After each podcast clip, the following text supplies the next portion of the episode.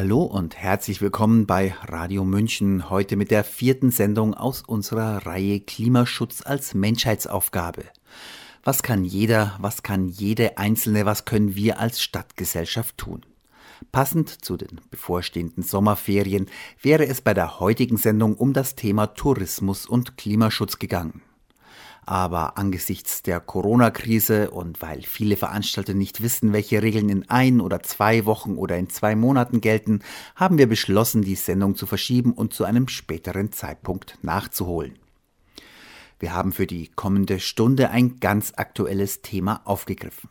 Wir besprechen heute das von der Großen Koalition, also von SPD und CDU-CSU, am 3. Juni auf den Weg gebrachte Konjunkturpaket aus klimapolitischer Sicht.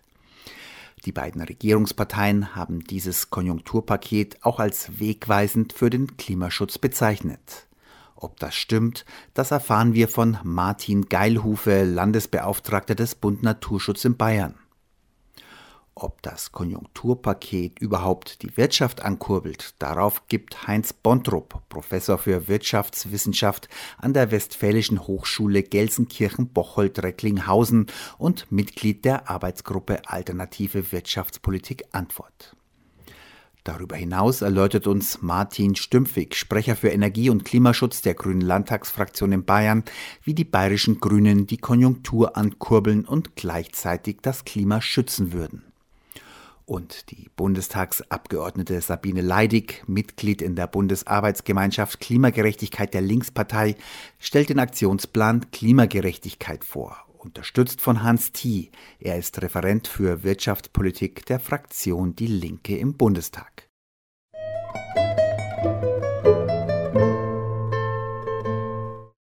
Bevor wir so richtig loslegen, greifen wir, wie fast immer zu Beginn der Sendung, einen klimapolitischen interessanten Aspekt der Corona-Krise auf.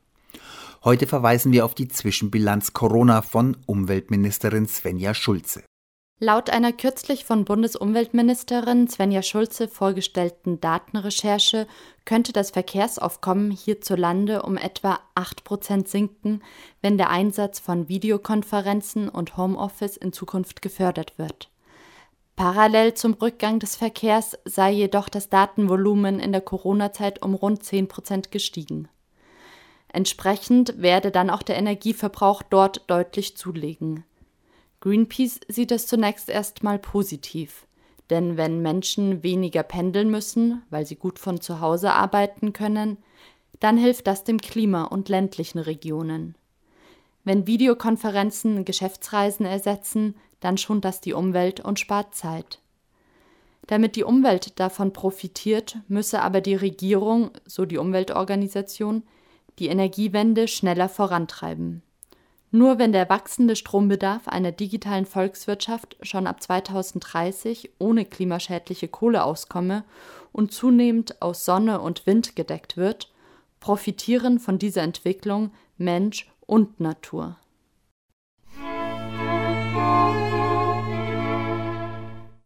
Am 3. Juni hat die Große Koalition ihr 130 Milliarden schweres Konjunkturpaket auf den Weg gebracht, das ja laut Bundesregierung auch den Klimaschutz voranbringen soll. Die Mehrwertsteuer wird gesenkt, es gibt einen Kinderbonus, Entlastung bei den Stromkosten, Hilfen für Kommunen, Unterstützung von Unternehmen, die von der Corona-Epidemie besonders schwer getroffen sind und es gibt überraschenderweise keine Kaufprämie für Autos mit Verbrennungsmotoren. Fragen wir einen dezidierten Umwelt- und Klimaexperten, nämlich Martin Geilhufe, Landesbeauftragter des Bund Naturschutz in Bayern. Herr Geilhufe, was ist positiv am Konjunkturpaket aus Sicht des Klimaschutzes? Ganz grundsätzlich muss man tatsächlich sagen, es ist zwar absurd, dass wir im Jahr 2020 uns darüber freuen, dass es keine pauschale Kaufprämie, also Gutscheine oder Rabatte gibt für Verbrennungsmotoren für Autos.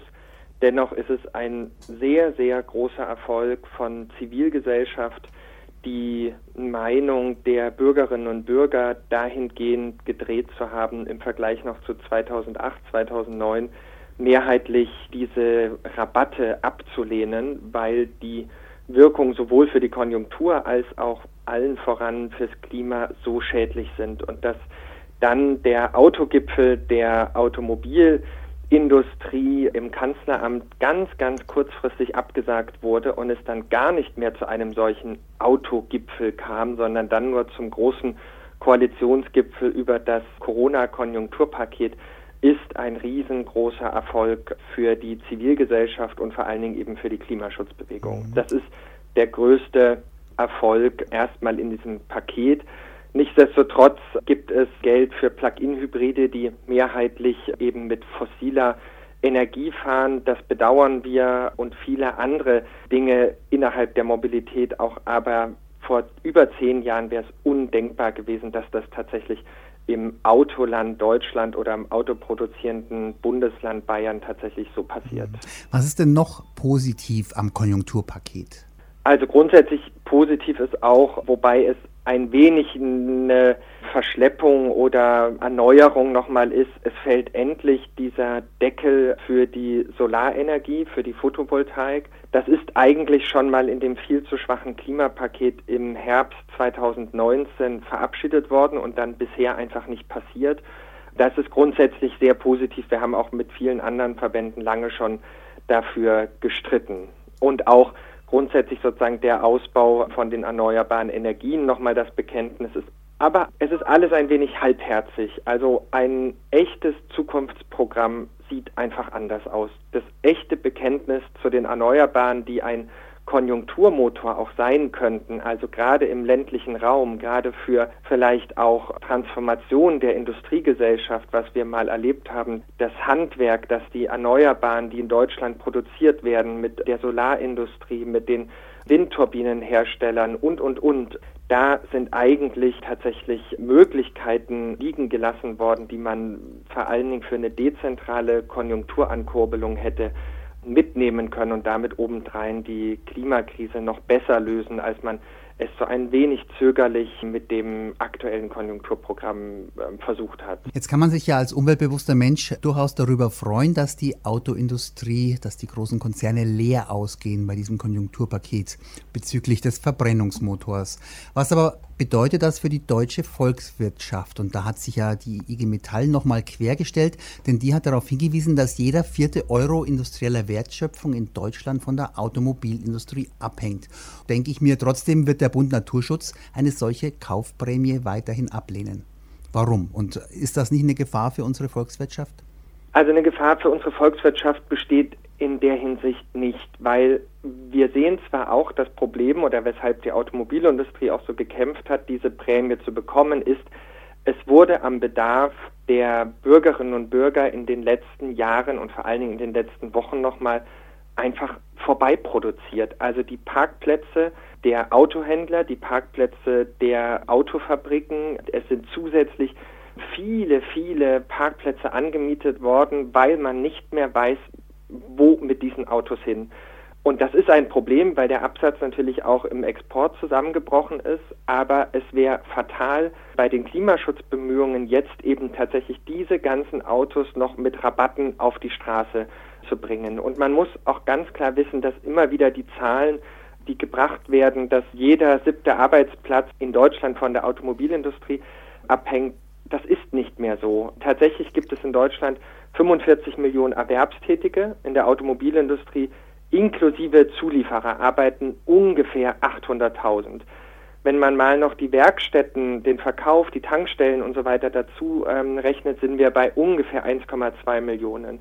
Das sind also 2,8 Prozent der Erwerbstätigen insgesamt in Deutschland und das ist nicht jeder siebte, sondern jeder 35. Arbeitsplatz.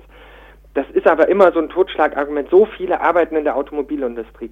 Man muss da auch sehen, ohne jetzt mit solchen Zahlen zu hantieren, die Bahn zum Beispiel sucht händeringend Menschen. Ähm, viele tausend Menschen braucht die Deutsche Bahn und brauchen viele andere Mobilitätsdienstleister für all die Arbeiten, die im ÖPNV durchzuführen sind.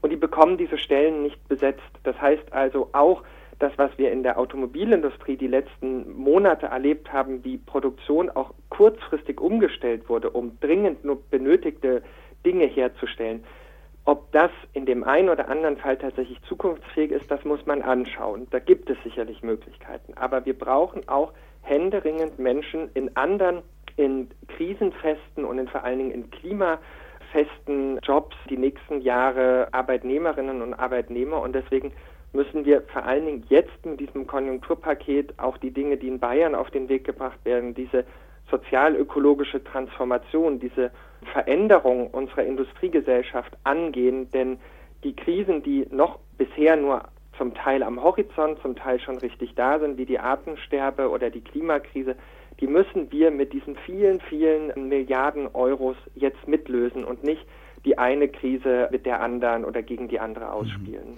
Ein wichtiger Punkt des Konjunkturpakets ist die Senkung der Mehrwertsteuer. Die wird sechs Monate lang gesenkt. Viele Experten haben schon gesagt, das werden die Unternehmen gar nicht weitergeben, die Senkung.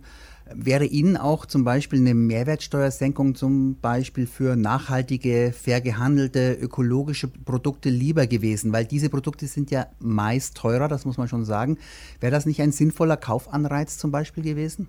Ja, richtig. Ein Kritikpunkt ist schon auch, dass die Mehrwertsteuersenkung erstmal natürlich überhaupt Konjunktur ankurbelt und damit auch so ein bisschen nach der Gießkanne sagt, egal wie klimafreundlich oder wie umweltbewusst ein Produkt ist, hier wirkt der ermäßigte Mehrwertsteuersatz für ein halbes Jahr. Und das hätten wir uns natürlich schon gewünscht, dass das an ökologische Kriterien geknüpft wird. Insofern haben Sie völlig recht. Es wäre sinnvoll gewesen, für Klima- und Umweltschutz Produkte mit einem niedrigeren Mehrwertsteuersatz zu bedenken, die tatsächlich die anderen Krisen mitlösen. Es ist jetzt so gekommen und jetzt muss man tatsächlich vor allen Dingen, glaube ich, auch schauen, ob die Unternehmen diese sozusagen diese Ersparnis auch tatsächlich an die Kundinnen und Kunden weitergeben. Aber grundsätzlich haben wir die Hoffnung auch, dass diese Krise uns auch nochmal gezeigt hat, dass die Lieferketten, dass die Abhängigkeit von Produkten, die von weit herkommen, die dort unter ja schwierigen Einsatz oder Missachtung auch von Menschenrechten, um ein paar wenige Cent zu sparen, ins Ausland verlagert worden sind, dass wir Teile da auch wieder kritisch hinterfragen müssen und auch ganz konkret bestimmte lebensnotwendige Produkte wie Lebensmittel auch wieder einfach regionaler herstellen müssen Erstens natürlich, um eine gesündere Ernährung auch zu haben, aber zum anderen auch tatsächlich wir gesehen haben, wenn wir eigentlich einen, den wir immer abgelehnt haben, weil wir für offene europäische Grenzen sind, wir aber gemerkt haben, in der Zeit, wo eigentlich absolutes Einreiseverbot war, musste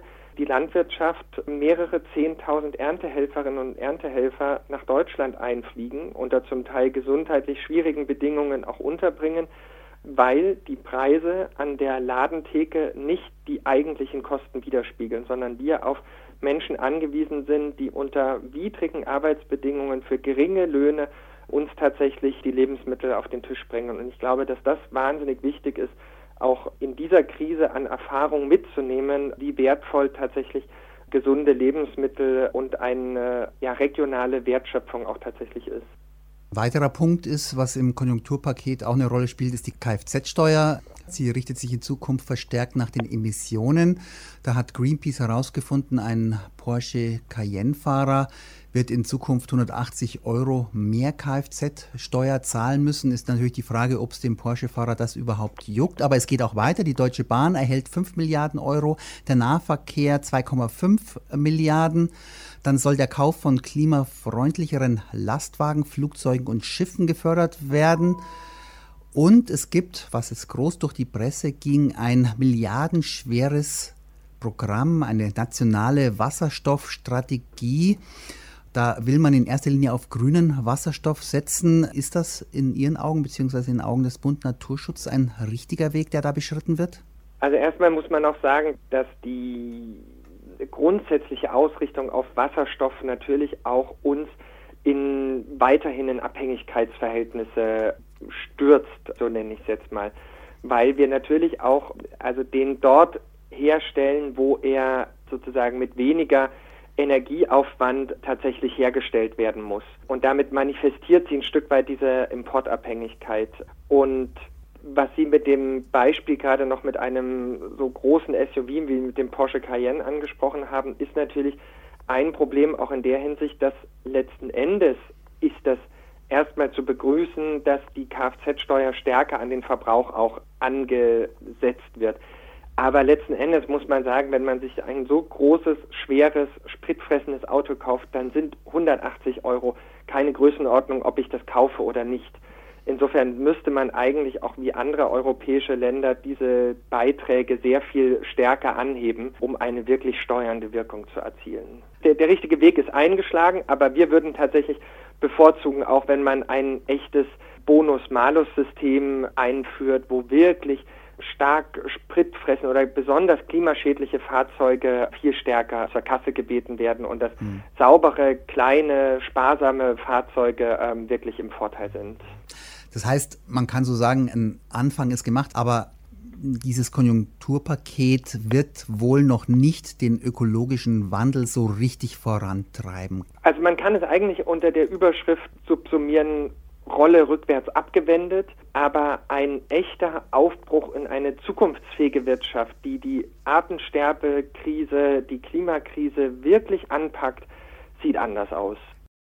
Soweit Martin Geilhufe, Landesbeauftragter des Bund Naturschutz in Bayern zum Konjunkturpaket der Bundesregierung aus Sicht des Klimaschutzes.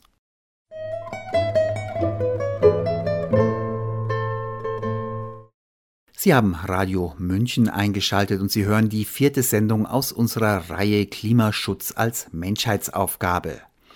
Heute sprechen wir über das Konjunkturpaket der Bundesregierung aus klimapolitischer Sicht. Wir kommen zu unserem nächsten Thema. Was bedeutet das Konjunkturpaket für unsere Volkswirtschaft, die in großen Teilen da niederliegt? Und was bedeutet das Konjunkturpaket für die Beschäftigten, für die Arbeitslosen, für die sozialen Sicherungssysteme im Lande? Denn Klimaschutz und die soziale Frage müssen Hand in Hand gehen, sonst fällt es den Klimaleugnern leicht, Klimaschutz gegen die Menschen auszuspielen. Zu wenig nimmt die Politik bisher beim Klimaschutz Rücksicht auf Geringverdienerinnen und Verdiener sowie auf arme Menschen, obwohl sie weiß, Klimaschutz kostet. Manchen mit dicken Portemonnaie mag das nichts ausmachen, andere aber trifft es schwer. Was volkswirtschaftlich gut und was schlecht ist am Konjunkturpaket der Bundesregierung, wo Nachbesserungsbedarf besteht und was fehlt, das wollten wir von Heinz Bontrup wissen. Er ist Professor für Wirtschaftswissenschaft an der Westfälischen Hochschule Gelsenkirchen-Bocholt-Recklinghausen und Mitglied der Arbeitsgruppe Alternative Wirtschaftspolitik. Das Paket hat für mich eine gewisse Ambivalenz. Also einerseits sieht man durchaus positive Elemente, vor allen Dingen was die ökologische Frage anbelangt, dass man da jetzt auch erkannt hat, dass man ökologisch in Deutschland mehr tun muss, dass man umbauen muss, dass man in regenerativen Energien mehr machen muss und so weiter. Das ist sicherlich positiv. Auch die Digitalisierung muss man hier erwähnen. Da hat Deutschland heftigen Rückstand. Das kann man durchaus als, als positiv ansehen.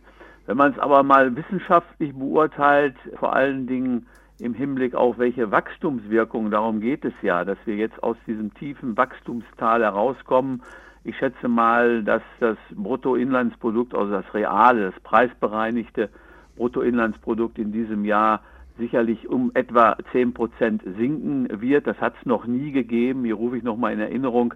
Finanzmarktkrise, Immobilienkrise, Weltwirtschaftskrise 2007 folgende. Da ist das reale Bruttoinlandsprodukt in Deutschland um 5,7 Prozent zurückgegangen. Wir sind schnell, relativ schnell damals wieder rausgekommen, haben eine hohe Wachstums- Entwicklung gehabt danach. So, und jetzt ist es wieder zusammengebrochen. Also wenn man das mal unter diesem Aspekt bewertet, auch was die Arbeitsmärkte anbelangt, ja, gibt es da positive Effekte. Gut, Kurzarbeitergeld ist gemacht worden, das ist sicherlich alles richtig und positiv, aber dann befürchte ich, dass die Wachstumsimpulse auf diesem Programm nicht ausreichend werden und das kann man begründen. Wir kennen ja als Ökonomen alle die multiplikative Wirkung, also wenn der Staat zusätzlich Geld verausgabt, welche multiplikativen Effekte hat das auf das Wirtschaftswachstum.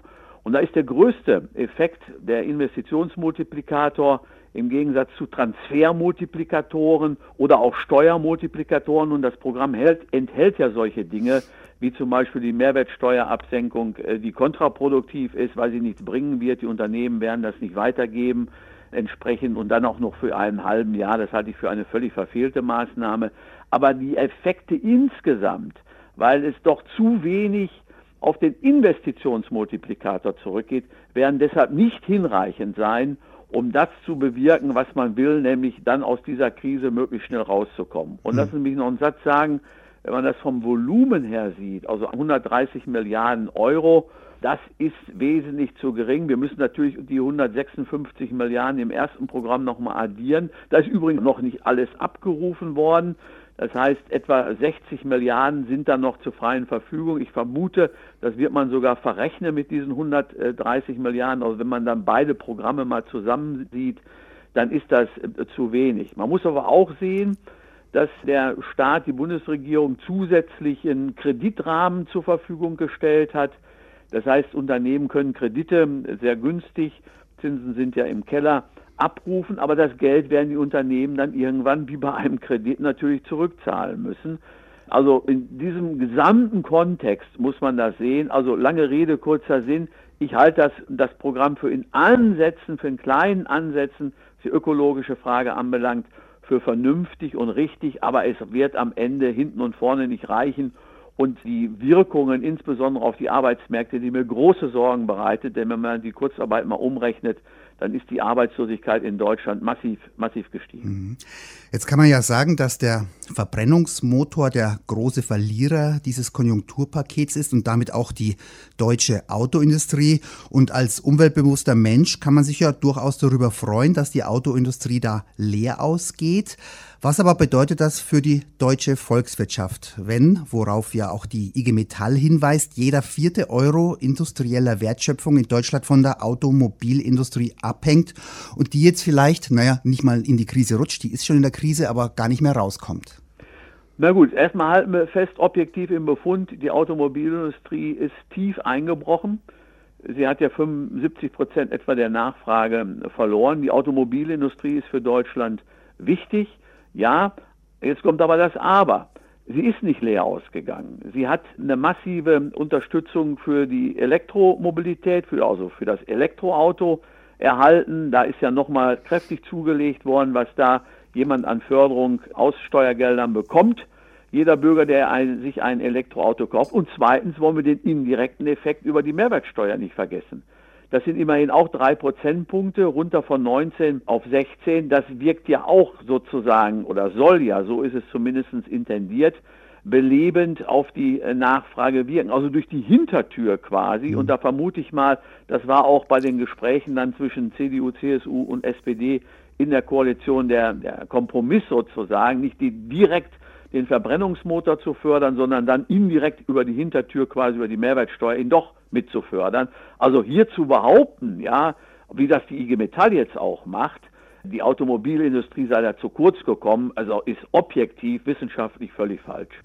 Vielleicht können wir das Konjunkturpaket auch noch ein bisschen äh, politisch einordnen. Ich sage jetzt mal so platt, für den Hartz-IV-Empfänger gibt es gar nichts aus dem Konjunkturpaket. Für Familien mit Kindern gibt es zumindest eine Einmalzahlung in Höhe von 300 Euro und für ein Elektroauto aber bis zu 6000 Euro. Ist das nicht ein falsches Zeichen? Das ist auf jeden Fall auch eine völlige Schieflage. Und ich muss Ihnen auch ganz ehrlich sagen, die 300 Euro einmal für jedes Kind, also da frage ich mich, ob der gut verdienende private Haushalt, wo immer man da jetzt auch die Grenze ziehen mag, ja, dass der dieses Geld bekommt, habe ich kein Verständnis dafür. Aber auf der anderen Seite kriegen jetzt wirklich die Ärmsten der Armen, die Kinder, und nur arme Kinder haben auch arme Eltern, ja, bekommen jetzt wenigstens die Hartz-IV-Haushalte, bekommen die Kinder jetzt auch diese 300 Euro einmalig und das wird nicht gegen das Kindergeld gerechnet, was ich übrigens für einen Skandal halte. Wenn man Ihnen jetzt 130 Milliarden Euro in die Hand drücken würde zum Ausgeben, um die Nachfrage wieder anzukurbeln. Wohin würden Sie denn das Geld stecken?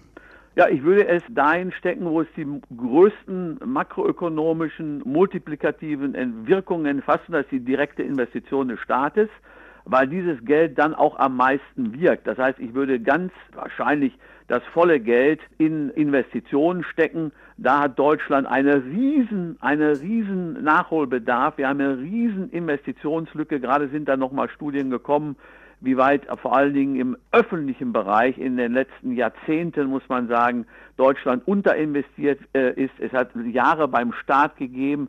Da waren die Abschreibungsbeträge auf das bestehende investierte Vermögen waren größer als das, was da brutto neu investiert worden ist. Das heißt, es ist also letztlich zu Desinvestitionen gekommen. Also da würde ich das Geld hingeben und ich würde es dann auch zu einem Großteil wirklich den bedürftigen Menschen geben in Deutschland. Und erinnere ich nochmal, wir haben in Deutschland eine Armutsquote von fast 16 Prozent.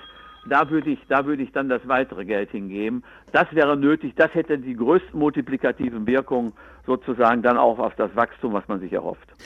Zur Deckung der Ausgaben aus dem Konjunkturpaket muss der Bund neue Schulden aufnehmen. Das finden die meisten oder wirklich die absolute Mehrheit der Wirtschaftswissenschaftler nicht problematisch. Aber wäre nicht auch eine andere Finanzierung vorstellbar, nämlich dass man zum Beispiel die Vermögenden an den Kosten beteiligt, sei es durch eine einmalige Vermögensabgabe oder durch die Wiedereinführung der Vermögensteuer oder durch die Erhöhung der Erbschaftssteuer. Dazu liest und hört man sowohl in den Medien oder auch aus den Parteien sehr wenig wenig, auch wenig von der SPD, die an der Regierung sitzt. Zur Staatsverschuldung äh, kurzfristig gibt es sicherlich keine Alternative. Die wird uns hier in Deutschland auch nicht wehtun. Wir haben ja einen Schuldenstand von etwa 60 Prozent erreicht. Wir sind ja von 80 Prozent, gut 80 Prozent gekommen. Vor dem Hintergrund der Finanzkrise 2007 Folge, da ist ja schon mal dann auch entsprechend die Verschuldung damals mit Konjunkturpaketen nach oben gegangen. So, damals gab es da keine Alternative. Wir haben sie aber abgebaut. Das war aber kontraproduktiv, dass wir sie um 20 Prozentpunkte abgebaut haben wieder auf Schuldenstand, Bruttoinlandsprodukt, also Staatsschulden kumuliert auf 60 Prozent. Der Staat hat in den letzten Jahren gigantische Überschüsse, Finanzierungsüberschüsse realisiert, etwa 220 Milliarden Euro Überschüsse. So, die fehlten auf der anderen Seite eben, ich habe es ausgeführt, bei der vorliegenden Unterinvestierung des Staates. Das Problem ist nur bei der Staatsverschuldung, dass jetzt wieder mal wieder mal die Reichen und Vermögenden nicht zur Kasse gebeten werden. Das war schon vor dem Hintergrund der Weltwirtschaftskrise 2007 folgende der Fall. Da ist auch alles aufs Konto Staatsverschuldung gebucht worden und die Vermögenden sind prima vom Hof gekommen. Im Gegenteil, sie geben ja dem Staat diese Kredite. Das kann ja kein Hartz-IV-Haushalt, der kann ja keinen Staat kreditieren. Das können ja nur die Reichen und Vermögenden. Die freuen sich darüber, die kriegen dafür noch Zinsen. Na gut, zurzeit kriegen sie keine Zinsen, aber sie legen damit ihr Geld sicher im deutschen Staat an und sie sind ja sogar bereit, äh, dem deutschen Staat zurzeit äh, zehnjährige Staatsanleihen zum Preis von minus 0,5 Prozent zu geben. Ich hätte es anders gemacht. Ich hätte von Anfang an als Politik, also im Parlament beschlossen, passt mal auf, liebe Bundesbürgerinnen und Bundesbürger, wir werden das jetzt kurzfristig nur über Staatsverschuldung machen können, weil wir das Geld sofort brauchen. Wir werden dann, und das sagen wir euch heute aber, sobald die Krise überwunden wird, werden wir dies refinanzieren über eine einmalige Vermögensabgabe. Das haben wir in Deutschland nach dem Zweiten Weltkrieg schon mal gemacht mit dem sogenannten Lasten Ausgleich 1952. Da sind auch die Vermögenden belastet worden wegen der großen Flüchtlingskrise und so weiter. Das hätte ich als Parlament gemacht und hätte das damit dem deutschen Volk gesagt. Eine einmalige Vermögensabgabe auf die Vermögensbestände, also auf das Geldvermögen, Immobilienvermögen und auch auf das Betriebsvermögen der Unternehmen, um mal wirklich die zu belasten, die das Geld haben und nicht die zu belasten, ja, die es nicht haben. Denn ich befürchte, dass jetzt genau das wiederum passieren wird. Was heißt, ich befürchte, ich bin mir ziemlich sicher, dass das so kommt. Was nämlich nach der Weltwirtschaftskrise 2007 folgende passiert ist, dass wir eine brutale Austeritätspolitik und eine Kürzungspolitik beim Staat äh, bekommen werden. Ich höre sie jetzt schon tönen, ja, wir haben jetzt kein Geld mehr, wir haben eine tiefe Staatsschuldenkrise, wir müssen jetzt alle im Büßergewand gehen. Da beachte ich mal, wer ist denn hier alle? Und wir müssen jetzt kürzen, kürzen und kürzen und sparen. Das befürchte ich, dass das jetzt wiederum eintreten wird und zwar noch schlimmer, noch wesentlich schlimmer, weil, wie gesagt, die Krise, der Kriseneinbruch jetzt auch wirklich schlimmer ist. Und wenn dann diese Austeritätspolitik kommt vor dem Hintergrund 16% Armutsquote in Deutschland, völlig unterinvestiert. Und ich habe das ausgeführt, dieses Konjunkturprogramm, diese 130 Milliarden, und wenn das erst dazu wird hinten und vorne nicht reichen, werden wir einen massiven Anstieg in Deutschland des Prekariats bekommen, das heute schon da ist, einen massiven Anstieg nochmal der Armutsquote. Und dann weiß ich nicht, wie diese ökonomischen Verhältnisse diese schlimmen ökonomischen Verhältnisse, die wir bekommen werden, wie die auf die politischen Verhältnisse durchschlagen werden. Und da reicht mir heute schon eine AfD im Bundestag und dass sie in allen 16 Landtagen in Deutschland sitzt. Soweit Heinz Bondrup zum 130 Milliarden schweren Konjunkturpaket der Großen Koalition. Bondrup ist Professor für Wirtschaftswissenschaft an der Westfälischen Hochschule Gelsenkirchen-Bocholt-Recklinghausen und Mitglied der Arbeitsgruppe Alternative Wirtschaftspolitik. Für Bondrup reicht, wie wir hören konnten, das Konjunkturpaket bei weitem nicht aus, um die Wirtschaft wieder in Gang zu bringen.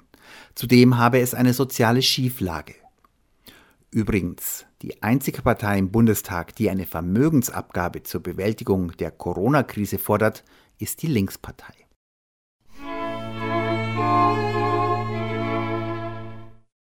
Heute geht es bei Radio München um das Konjunkturpaket der Bundesregierung aus Sicht des Klimaschutzes.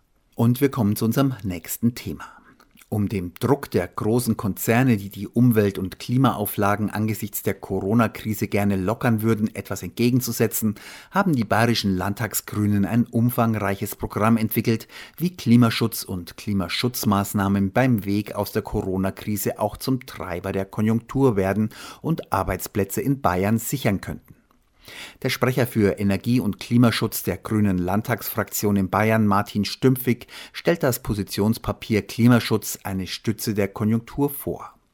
Ziel der Grünen ist eine klimaneutrale Wirtschaft das, was uns jetzt beschäftigt, ist einfach so, dass wir von vielen Seiten jetzt schon merken, auch die kleinsten Fortschritte im Klimaschutzbereich, die wir die letzten Jahre erkämpft haben, mühsam erkämpft haben, werden doch jetzt von vielen wieder in Frage gestellt. Und das darf einfach nicht passieren. Es geht darum, nachhaltige Wirtschaftsform zu finden. Es geht darum, mit einer Klappe zwei Fliegen zu schlagen, dass wir eben sagen, die Klimakrise dürfen wir jetzt hinter der Corona-Krise nicht vergessen. Und das ist unser großes Plädoyer heute mit unserem Positionspapier. Wir wissen alle, wir müssen die Transformation konsequent angehen im Energiebereich, Wärmebereich, Verkehrsbereich, bei der Landwirtschaft, auch bei den Lieferketten. Und deswegen versuche ich jetzt mal auf ein paar Punkte hier noch einmal etwas genauer einzugehen. Wir werden nicht alle 23 nennen natürlich, aber ein paar Punkte streifen. Der erste wäre für mich ganz wichtig, für uns Kommunen stärken Klimaschützen. Wir hatten letzte Woche bereits im, im Landtag kommuniziert, dass wir eine Milliarde Euro wollen. Das geht aber mehr um, ähm, um ein Programm, um einfach ja, das Kurzarbeit, Kurzarbeitergeld für die Kommunen zu, zu finanzieren. Also die täglichen Arbeiten. Was wir hier sehen, ist einfach noch einmal in der zweiten Jahreshälfte, so die Prognosen, werden auch in der Baubranche die Aufträge weniger. Momentan sind die Auftragbücher gut gefüllt und wir wollen die Kommunen stützen, dass sie ihre langfristigen Investitionsmaßnahmen oder mittelfristigen nicht in Frage stellen, sondern wirklich den energetischen Ausbau bei den Schulen, bei den Kindergärten, bei den Altenheimen weiter zu forcieren, dass das nach vorne geht. Das sichert Arbeitsplätze und ist eben auch sehr gut für den Klimaschutz. Und der zweite Punkt geht in eine ähnliche Richtung, auch im, zum Thema Wärme weg von den Kommunen hin zu den Bürgern, dass wir jetzt wirklich sagen, wir brauchen steuerliche Anreize jetzt endlich, dass man in die Sanierung einsteigt. Die Sanierungsquote bei uns in Bayern, in Deutschland dümpelt immer noch bei 0,8 Prozent. Da brauchen wir es drei bis vierfache. Also das sind alles Maßnahmen, die wir ohnehin brauchen. Und deswegen mit diesen Finanzen, die jetzt locker gemacht werden, ist es ganz wichtig, das in diese Richtung zu schieben, zu sagen, die Sanierung unseres Bestandes, unseres Altbestandes muss angepackt werden. Die Politik kann über ein erneuerbaren Energien-Wärmegesetz das zum Beispiel noch einmal unterstützen, dass ein klares Signal kommt, ja, es geht in die Richtung Sanierung, wir müssen unseren Wärmebedarf runterbekommen. Ich springe dann direkt zum Punkt 8, zum Thema Bürgerenergiewende mit Wind, Sonne, dass wir hier noch einmal klar sehen, wir hatten im Jahr 2011 410.000 Arbeitsplätze bei den erneuerbaren Energien.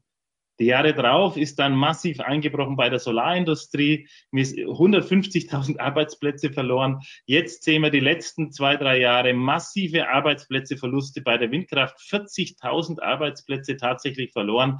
Da könnten wir durch einfache Regelungen, da brauchen wir nicht einmal Geld dafür, sondern ganz klar sagen, der 52 GW-Deckel bundesweit muss weg, weil hier schon viele jetzt zurückhaltend sind bei Investitionen in den Solarbereich. Windkraft ist natürlich, es darf keine Pressekonferenz geben ohne zum Thema Energie, ohne dass wir klar sagen, 10H muss weg. Also da kämpfen wir natürlich bei jeder Gelegenheit, weil wir einfach sehen, die Windkraft ist das Zugpferd der erneuerbaren Energien. Letztes Jahr 17 Terawattstunden mehr Windstrom in Deutschland.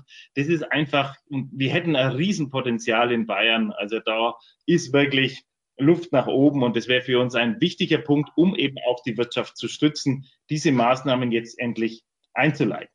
Wenn wir dann gehen zu den Punkten 15, 16 und 20, würde ich mal zusammenfassen, also von der Schraube bis zur Maschine Lieferketten sichern und auch der Bereich alles, was wir brauchen, Made in Bavaria und die Lebensmittel auf den Tisch, dann sehen wir schon, dass wir in dieser Krise gesehen haben, wie fragil unser Wirtschaftssystem ist. Also dass diese globalisierten Lieferketten wie Papiergalanten zerreißen, wenn die erste Krise ist. Also die Lehre aus der Corona-Krise ist auf jeden Fall, dass wir sagen, wir brauchen ja, wir wollen das Ganze lokalisieren. Wir wollen zurück zu einer lokalen Produktion. Das kann je nach Gewerbe, je nach Branche kann das eben der Wirtschaftsraum Bayern sein, manchmal Deutschland, manchmal Europa, auf jeden Fall kleinteiliger, weil wir da einfach gesehen haben, das ist dann Stabilität. Und so eben wollen wir sicherstellen, dass Lieferketten stabiler werden, dass wir sagen, was wir hier produzieren können. Und da haben wir natürlich mit der Landwirtschaft ein sehr gutes Beispiel, weil hier noch viel importiert wird von unserem Gemüse, von unserem Obst.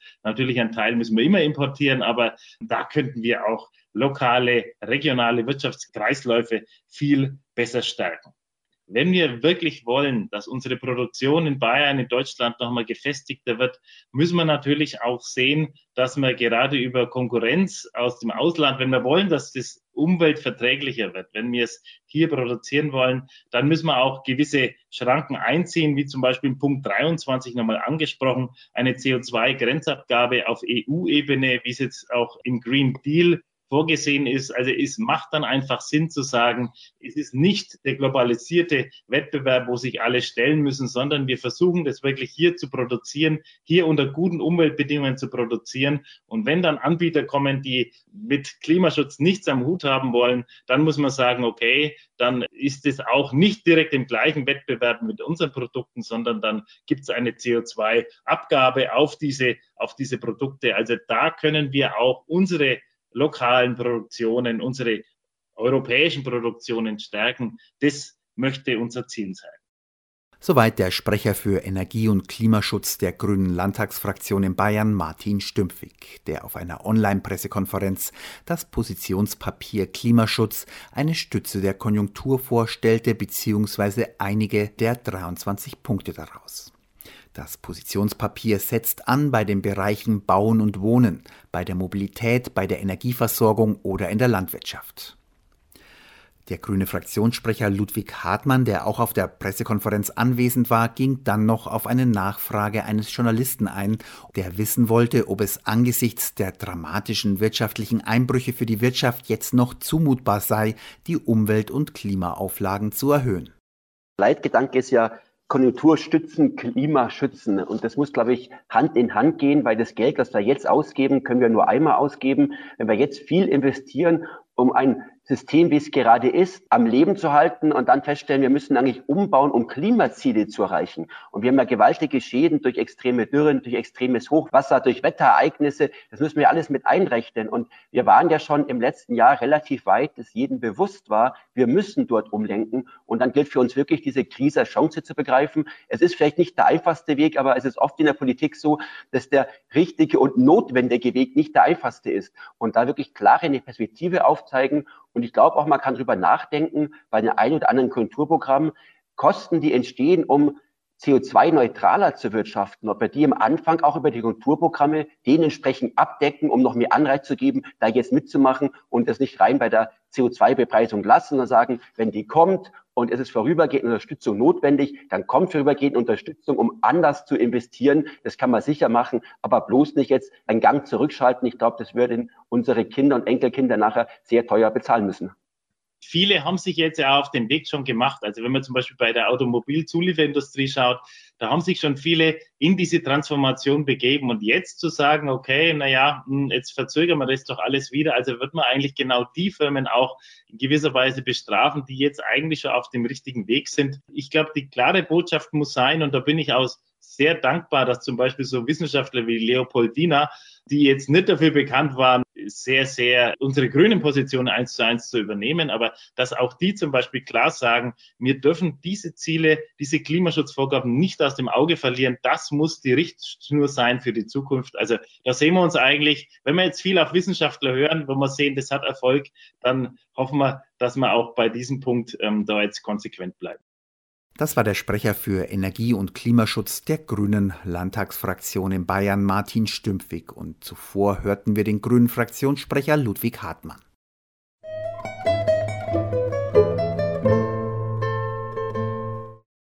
Sie haben Radio München eingeschaltet und hören die vierte Sendung aus unserer Reihe Klimaschutz als Menschheitsaufgabe. Zum Schluss möchten wir den vor kurzem veröffentlichten Aktionsplan Klimagerechtigkeit der Linkspartei vorstellen. Das ist ein Maßnahmenpaket, das sich an den Sektoren Energiewirtschaft, Mobilität, Gebäude und Landwirtschaft abarbeitet. Für die Linkspartei reicht das, was die Bundesregierung macht, nicht aus, um das 2-Grad-Ziel und schon gleich gar nicht das 1,5-Grad-Ziel zu erreichen. Wir hören jetzt gleich die Bundestagsabgeordnete Sabine Leidig, Mitglied in der Bundesarbeitsgemeinschaft Klimagerechtigkeit der Linkspartei, die die einzelnen Punkte des Aktionsplans Klimagerechtigkeit präsentiert. Unterstützt wird sie dabei von Hans Thiel, Referent für Wirtschaftspolitik der Fraktion Die Linke im Bundestag. Er stellt den Aktionsplan in einen größeren Rahmen und beginnt mit einem Zitat von Kenneth E. Boulding, eines US-amerikanischen Wirtschaftswissenschaftlers. Wer glaubt, dass in einer endlichen Welt immerwährendes Wachstum möglich ist, ist entweder ein Verrückter oder ein Ökonom. Und das gilt heute nicht mehr so ganz so absolut wie damals. Es gibt heute sogar linke und auch wachstumskritische Ökonomen. Aber unser Wirtschaftssystem und damit auch die öffentlichen Haushalte und daran hängend auch die Sozialkassen sind immer noch auf Wachstum angewiesen. Sie funktionieren nur in der Expansion halbwegs stabil. Das sehen wir gerade jetzt in der Corona-Krise. Vier Wochen Einschränkung der wirtschaftlichen Aktivitäten und schon sind riesige Rettungs- und Konjunkturpakete notwendig. Wenn in früheren Zeiten die kapitalistische Maschinerie ins Stottern geriet, dann war die Antwort klar von linker Seite. Die Antwort lautete logischerweise Sozialismus, was denn sonst? Angesichts bitterer Erfahrungen und ökologischen Totalversagens sogenannten realen Sozialismus kommt uns eine solche Antwort heute nicht mehr ganz so leicht über die Lippen. Aktuell gibt es, könnte man, glaube ich, formulieren, kein gesellschaftliches Modell, das allen wichtigen Anforderungen genügt, das gleichzeitig effizient, sozial, ökologisch, demokratisch und nach außen friedlich ist.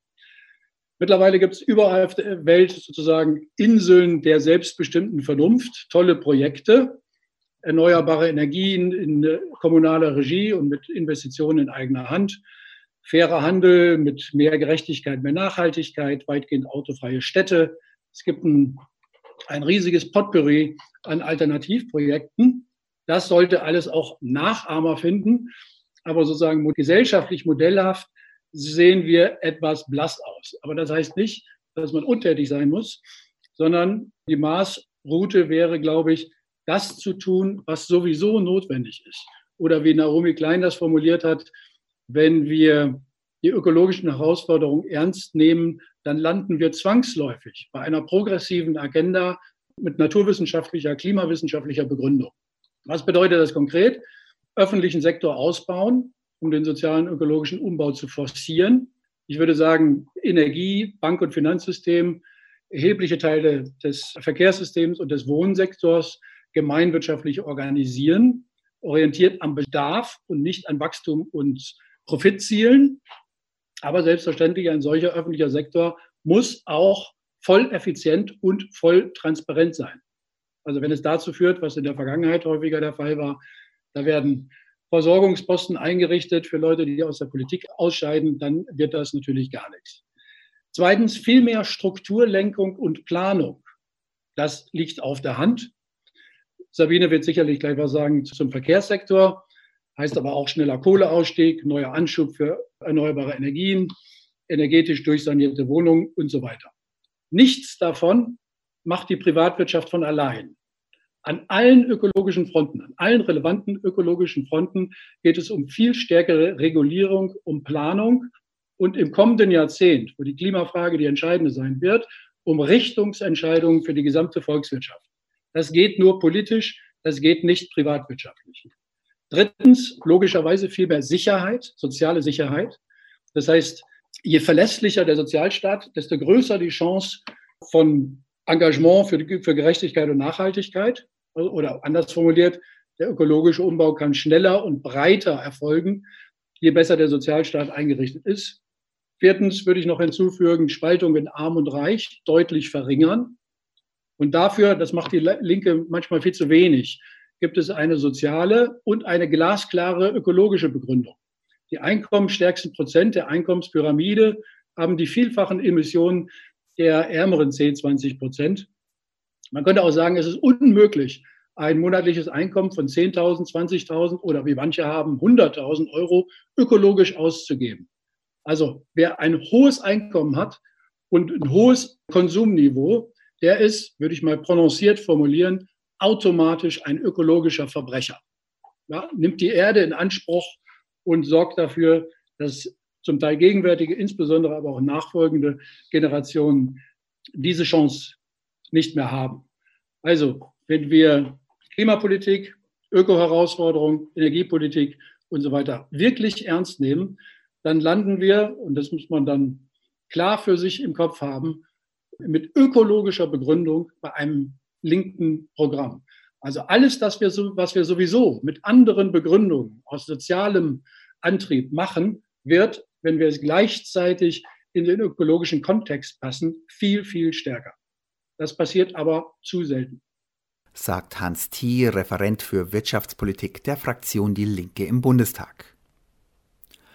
Die Bundestagsabgeordnete Sabine Leidig ist Mitglied in der Bundesarbeitsgemeinschaft Klimagerechtigkeit der Linkspartei. Sie stellt als nächstes einzelne Punkte des Aktionsplans vor, der die Sektoren Energiewirtschaft, Mobilität, Gebäude und Landwirtschaft behandelt.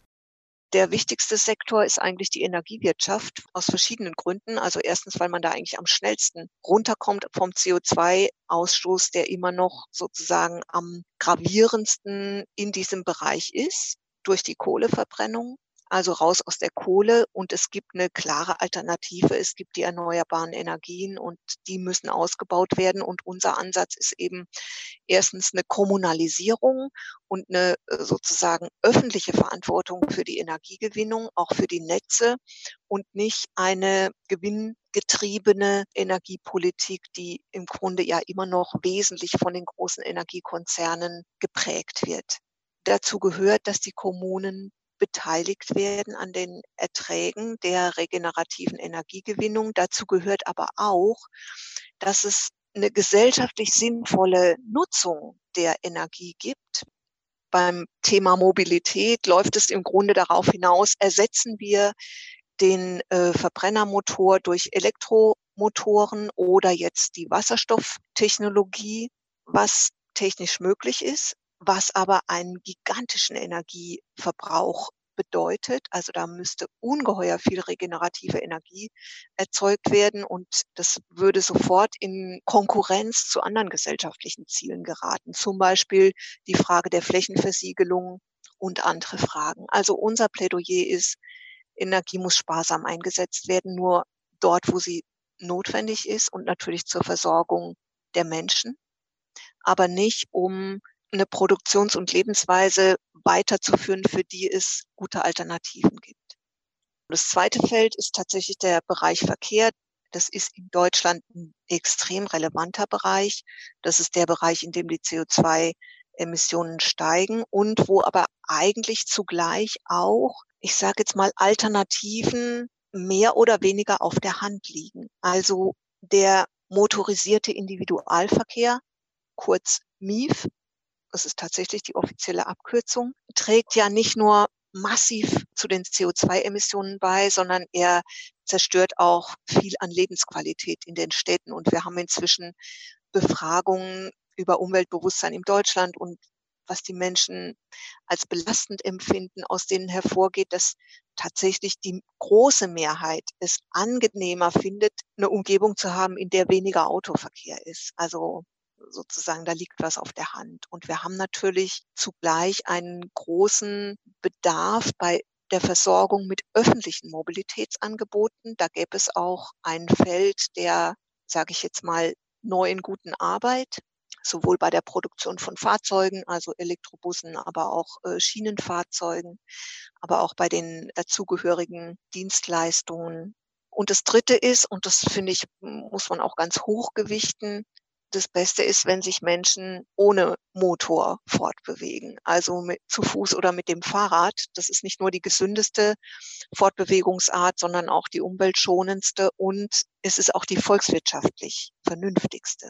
Das heißt, wir brauchen Stadtumbauprogramme, aber natürlich auch Veränderungen in den ländlichen Regionen, die dazu führen, dass Menschen nicht so viel unterwegs sind mit dem Auto und die es auch angenehm machen, in der Stadt zu Fuß unterwegs zu sein. Und wir brauchen schließlich auch harte Regeln und Reglementierungen, dass beispielsweise Autos dort, wo sie notwendig bleiben, klein, leicht, sparsam werden und dieser Irrwitz durchbrochen wird, dass eben, weil die Profitmargen dort am höchsten sind, große übermotorisierte Fahrzeuge gebaut werden. Das gilt übrigens auch für die Elektroautos. Also wir sind auch strikt gegen Kaufprämien, egal für welches motorisierte Individualfahrzeug.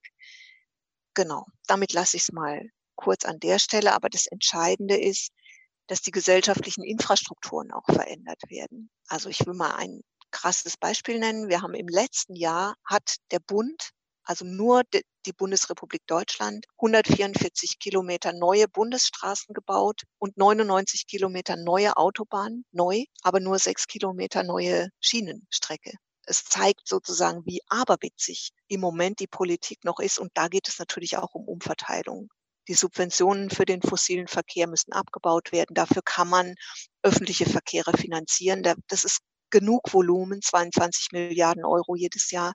Und man muss eben aufhören, das Falsche zu bauen. Zum Schluss stellt uns Sabine Leidig noch die Sektoren Gebäude und Landwirtschaft des Aktionsplans Klimagerechtigkeit vor. Dann haben wir den Bereich Gebäude.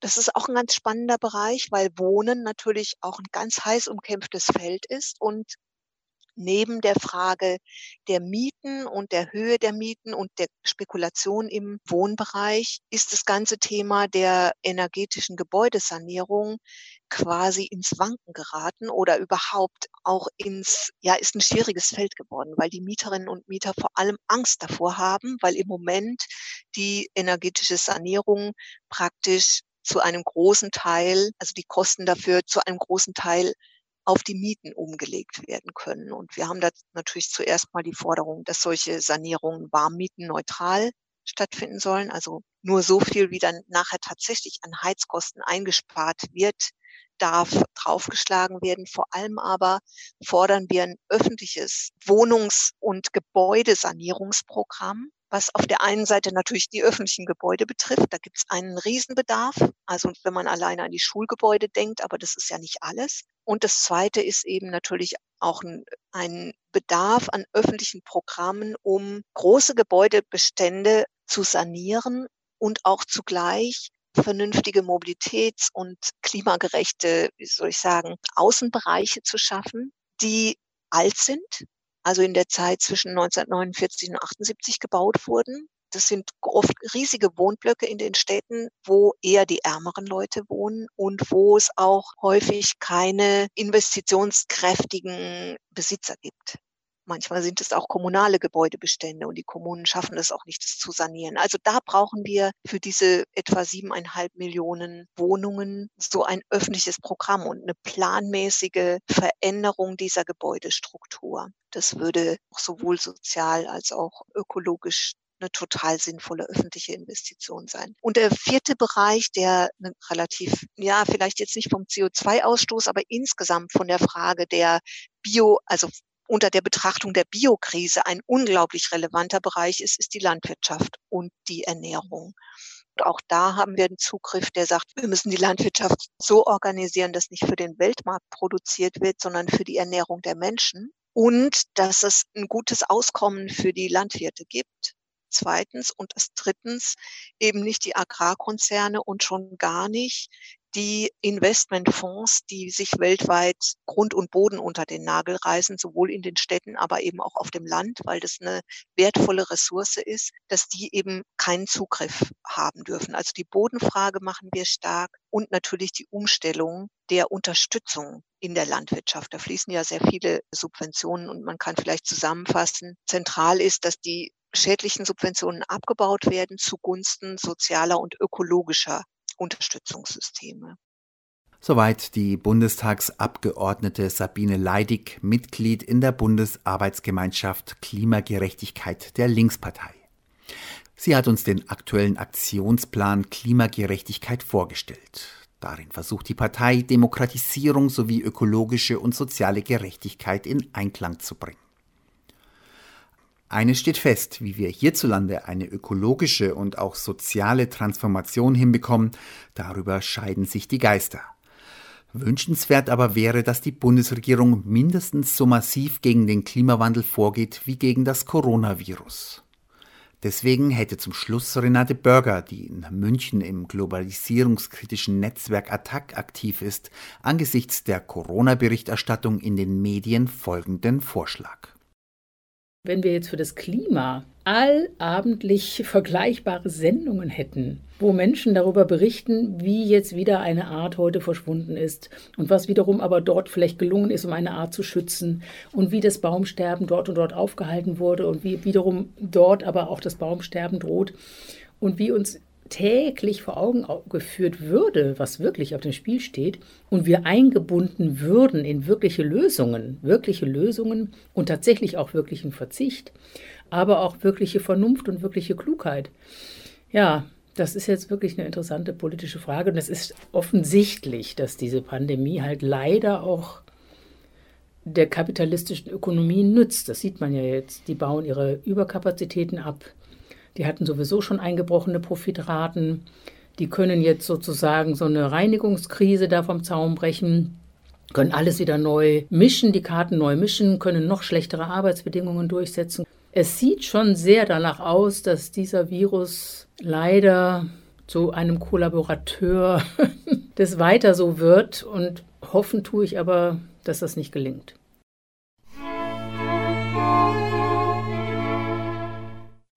Zum Schluss noch eins. Wenn die Bundesregierung und mit ihr viele andere Regierungen hochindustrialisierter Staaten auf der Welt erst wirklich aktiv werden, wenn der Klimawandel so zu spüren ist, dass er ihren Bevölkerungen wehtut, dann wird es für die Welt insgesamt zu spät sein.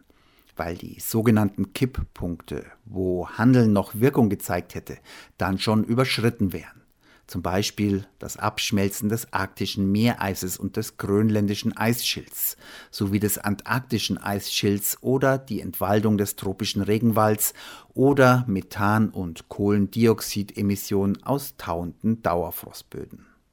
Da hilft dann auch der beste und radikalste Klimaschutz nicht mehr. Und damit sind wir am Ende der Sendung angelangt. Mitgearbeitet hat Alina Meyer, verantwortlich war Dietmar Freizmiedel, der sich auch am Mikrofon verabschiedet. Die nächste Sendung aus der Reihe Klimaschutz als Menschheitsaufgabe können Sie am 28. Juli um 10 Uhr hören.